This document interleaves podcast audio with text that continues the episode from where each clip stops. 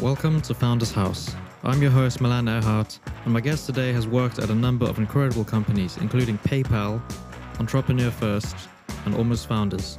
Now, here's a quick disclaimer. This interview was recorded a little while ago, and a couple details have changed here and there. My guest has moved on to work with some amazing projects since our last chat. So please welcome my friend, Michelangelo.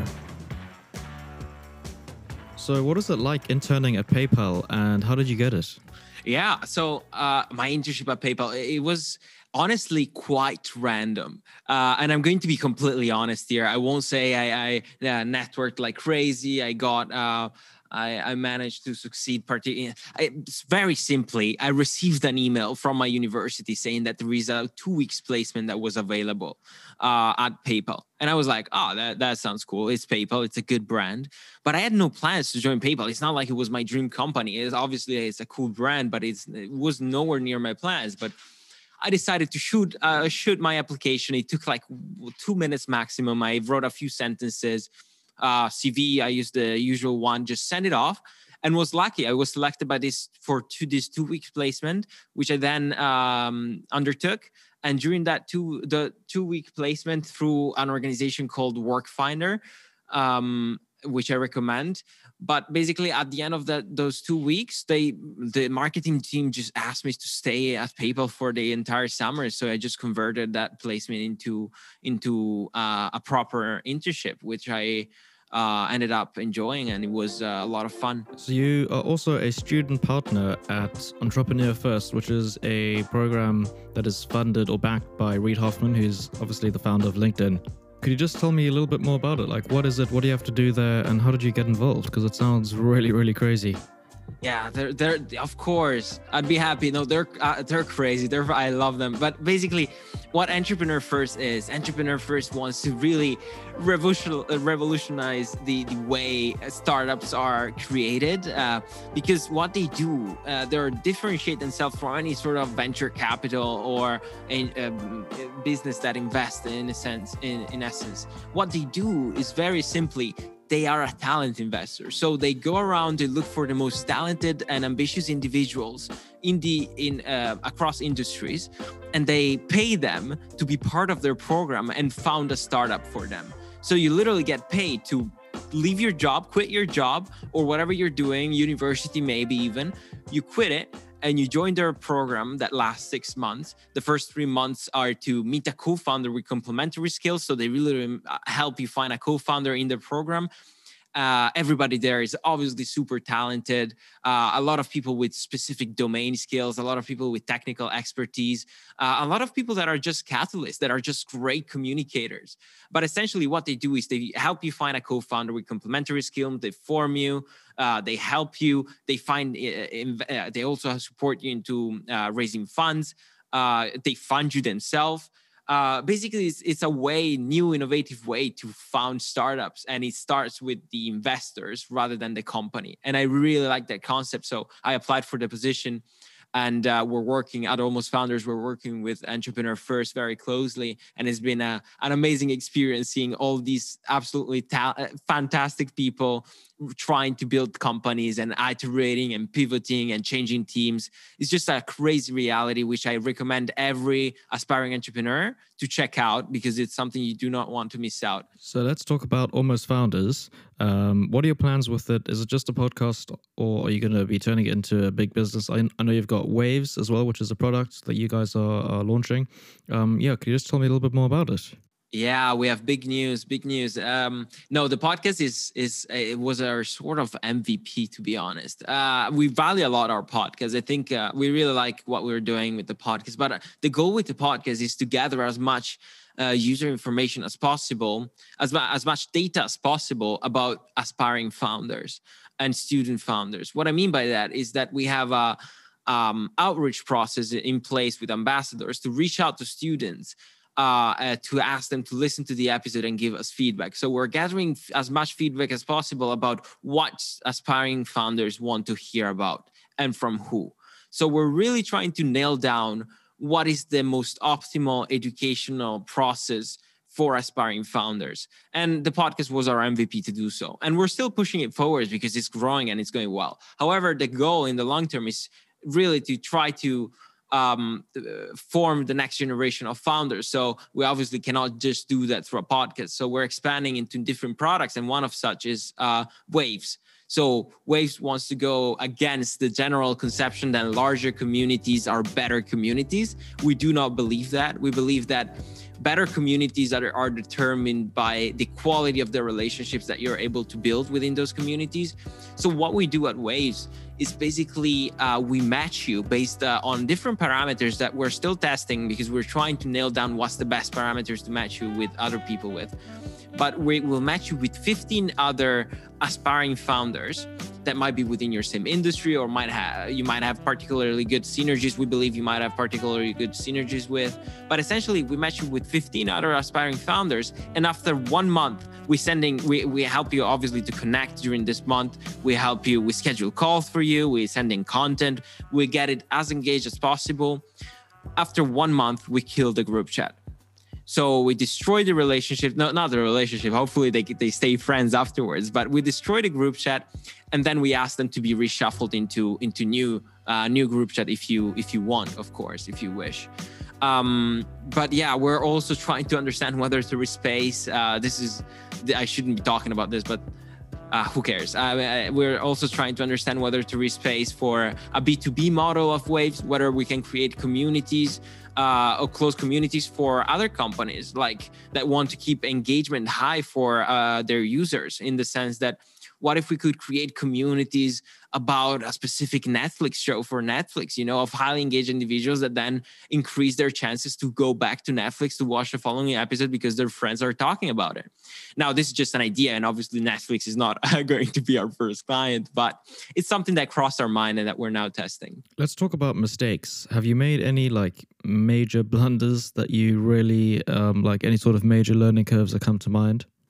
Yeah, yeah, so many so many. I think the whole process of funding as a company is realizing uh, and improving from the mistakes you've made. And this might sound like cliche, and your brain might be, might be disconnecting if you're listening right now. But do not disconnect. Listen to what I'm saying. Every in, in it's it's literally a scientific process. And when I first started Almost Founders, I thought, oh, entrepreneurship is a bit more of an art, right? And maybe it is to some extent. However, uh, the lean startup methodology suggests that uh, you should do multiple tests as quickly as possible and gather feedback from those tests to iterate and change your product. So, um, and that is an approach that we're currently using. And uh, at the beginning, I wasn't really fully full pro that approach. I was more of a Steve Jobs kind of guy that was hoping, you know, uh, we have the big vision and we're just going to create a product that everybody loves. Uh, but I was quick to realize it's much harder than that, and following processes sometimes it's uh, it makes much more sense um, because also believing that Apple uh, didn't have customer uh, testing processes is just naive. Maybe they didn't talk about it, or they did, but um, it's just naive. So uh, have processes in place and setting up systems that allow you to focus on the things that actually matter is crucial. So big mistake of mine was believing that I knew it all and that uh, we were gonna do great without any need for early stage testing or thrive or really talking to our customers. I, it's it's a bit um, being arrogant. That was my biggest mistake early on, and I think I still have that. I think it's something within uh, each each founder, no, or most founders probably, uh, but it's something that we we have to let go to uh, build uh, the greatest possible products. I mean, you said that you've got a community of 600 aspiring founders. So, what sort of advice would you give to someone like me who is who's just started? Like, how can I actually grow my community? Through waves. No, and I'm joking, but you could you could set up uh, uh, your your podcast wave. But um, so obviously there is many ways to grow a community. I we've seen that word of mouth is so powerful uh, in the sense that if you if you make some of your community members happy and you create a relationship with them and you they believe in your mission they'll vouch for you if you if you ask them to. Uh, it's difficult to do it uh, independently and automatically, but ask your people that you're current they're currently supporting you to help you to support you vouch for you and ask ask them to find other people and spread the word about you. Um, that was our starting point and it was very helpful. Like we had all of our friends supporting us here from our university. We had um, their network supporting us engaging with our content and finding out more Um, so connecting with the community is the best way to grow the community from what I, uh, from our my personal experience. So engaging with the community that you already have to have them become evangelists, uh, especially in the early stage because chances that you'll end up on someone's feeds and they learn about you yeah that's possible but it's probably a minority of people so most people will actually learn and and and become fan of yours through other people that are currently listening to your podcast but that's a personal view on it um, so that's my recommendation but it's not a, a, a fact per se well what do you see yourself doing in the future like do you think you're always going to be involved in tech or starting up your own companies, or do you think you're going to go more into a corporate sort of route? Like, where do you actually see yourself going? No, I think no. I, if I if I my, if I ever go down the corporate road, it's just to gather um, it's just it would just be to gather information about a specific industry that i'm interested in. So if you see me in a corporate role it's because i'm studying the environment to be able to build the perfect startup. Not the perfect startup but the best startup that i can build. So uh, i'm very interested yeah, in and it's, it's, it's great for networking. Yeah it, it is. Uh, that's that's for sure. And you can find great people great co-founders potential investors as well especially if you're a large corporation. But the fact is that uh, I want to be an entrepreneur. I want to uh, really. I think it's the it's the mean that would allow me to have the largest impact of the on the world at the current moment in time. I think I won't accomplish as much if I go into a corporate environment for my for the rest of my life. So, uh, yes, definitely, I want to found startups, especially in the entertainment industry because that's where my passion is. Entertainment industry. Yeah, yeah, yeah. I've been doing acting since I was a kid. No way. Uh, so I got very passionate about it. Uh, yeah, about entertainment and um, the whole movie world. Uh, not necessarily just movies, but uh, it's a it's an interesting topic. I'm currently writing my dissertation on how AI, how future AI might um, might uh, if affect the uh, movie industry positively rather than negatively. So that's my passion topic, and I really, really want to see um, disruption in that uh, in that environment. So I always ask my guests um, if they have any advice for students or anyone really who's looking to start up their own company. So what sort of advice do you have to someone like someone who's leaving university this year or next year or something and who's wanting to start up their own project? What sort of advice do you have to them? Yeah, I think the most important thing is really to get out there as soon as possible.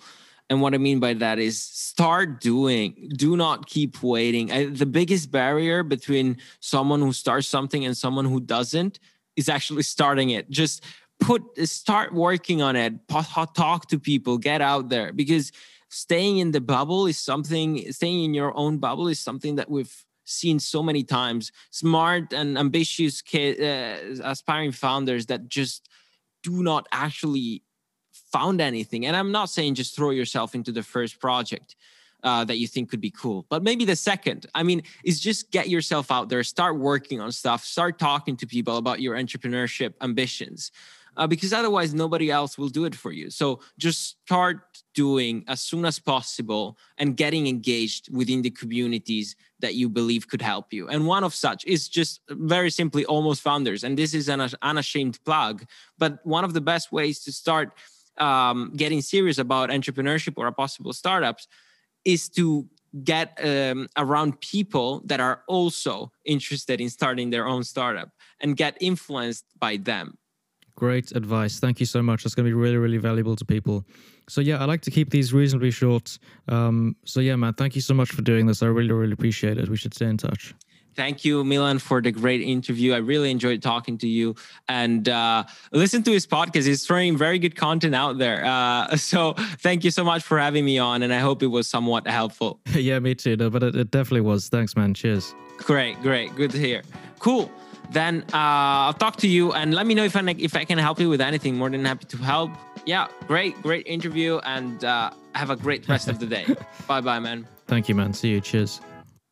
Huge, huge thanks to Michelangelo for joining me here on the Founders House podcast. If you haven't done so already, please smash the follow button on Apple Music or Spotify, wherever you're listening to this on. I'm your host, Milan Erhardt. I'll see you next time.